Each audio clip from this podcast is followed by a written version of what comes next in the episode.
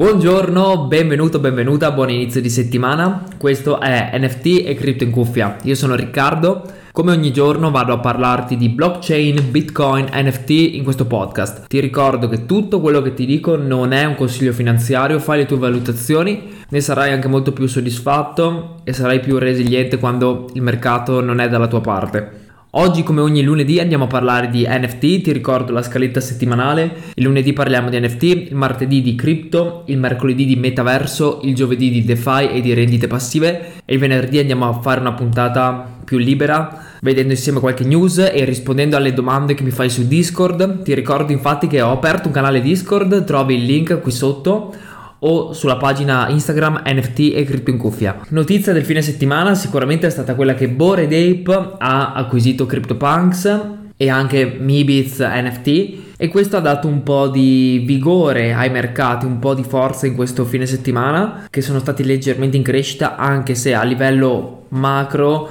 siamo sicuramente in decrescita e se come molti si aspettano ci sarà un rialzo delle cripto il mondo NFT calerà ancora bruscamente, quindi fai attenzione perché come ti ho detto già in alcune puntate questi due settori sono estremamente correlati e solitamente per quel poco storico che abbiamo quando aumenta aumentano i volumi del mondo delle cripto il mondo degli NFT diminuisce e viceversa Perciò, come ti ho già detto nelle scorse puntate, già siamo in un periodo di decrescita. Dopo fine dicembre, inizio gennaio, dove c'è stato davvero il boom, si sentiva parlare in ogni angolo di NFT, adesso siamo un po' in calo.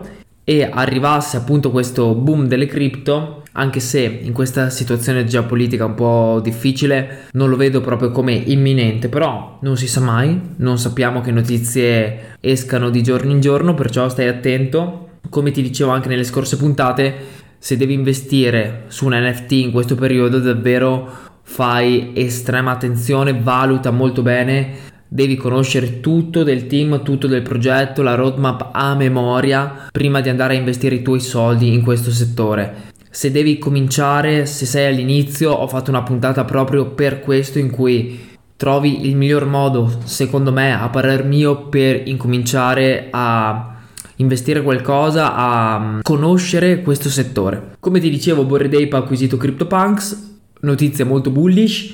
La cosa che mi è piaciuta è che daranno completamente i diritti a chi acquista un CryptoPunk, quindi chi eh, compra questo NFT può davvero creare un brand, creare un'azienda avente come immagine quell'NFT cosa che di solito non è comune. Anche se noi compriamo un NFT, non abbiamo completamente i diritti di utilizzo di quell'immagine. È un po' come diceva un mio amico questo fine settimana, se tu comprassi il posto a sedere davanti a un'opera, ma non compri l'opera vera e propria, anche se ne detieni la proprietà, i diritti del brand rimangono del brand. In questo caso no, CryptoPunk e Bored Ape appunto danno la possibilità di fare qualsiasi cosa col proprio punk acquistato, anche di utilizzarli per eh, appunto società o pubblicità, qualsiasi modo che venga in mente a chi lo possiede. Mi interessava mettere oggi l'attenzione su un momento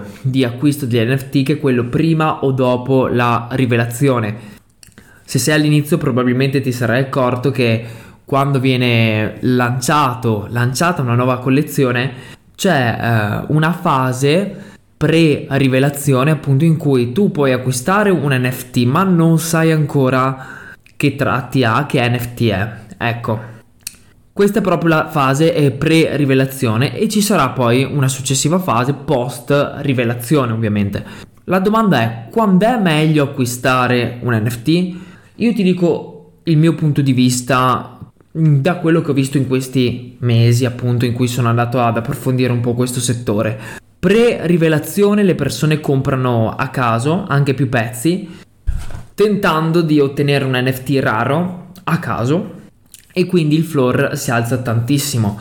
Ne sono esempi App Beast, uh, Invisible Friends, ma tante altre collezioni, praticamente tutti, Macaverse, Azuki stessa, anche se poi si è alzata molto di più anche dopo, Ci sono molte collezioni in cui pre-rivelazione il floor si alza tantissimo, ci sono molti volumi sulla collezione appunto perché si tenta un po' la fortuna, ci si prova, si prova a ottenere un NFT con tratti rari.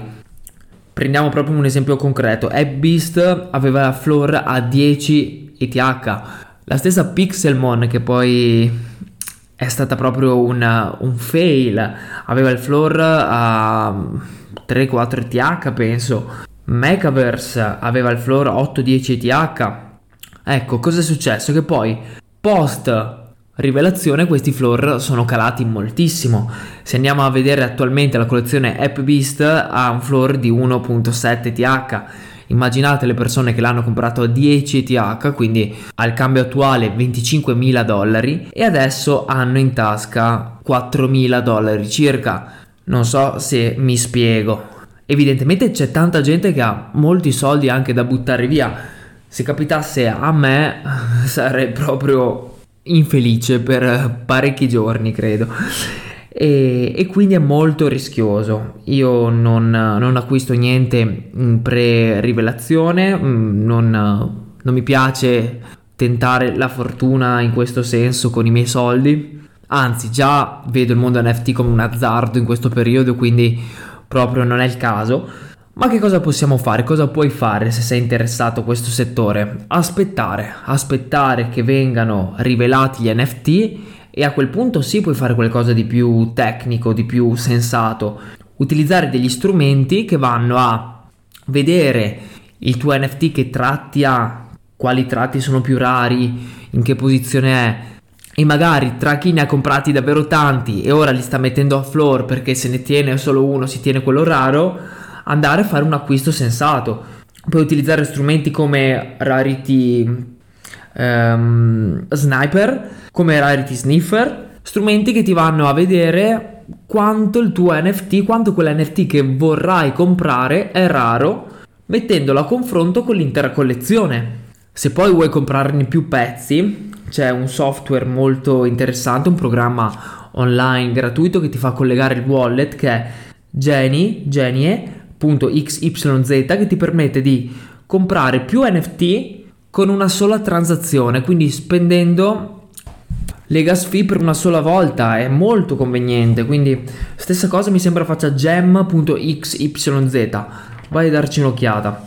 Post rivelazione tutti i floor si abbassano, 90 su 100, a parte appunto Azuki che è stato un caso particolare, ma tutti gli altri si abbassano. Lo stesso Antonym che è un progetto che mi piace molto, pre-rivelazione era 0,5, adesso uh, mi sembra che sia tornato, però è andato a 0,3 anche. E capite che comunque è un, più di un 50% di ribasso. Se andate a vedere un po' gli storici dei progetti, funziona 90 su 100 così. Quindi fate attenzione, ora che avete questa conoscenza in più, se ce l'avevate già, meglio ripetere.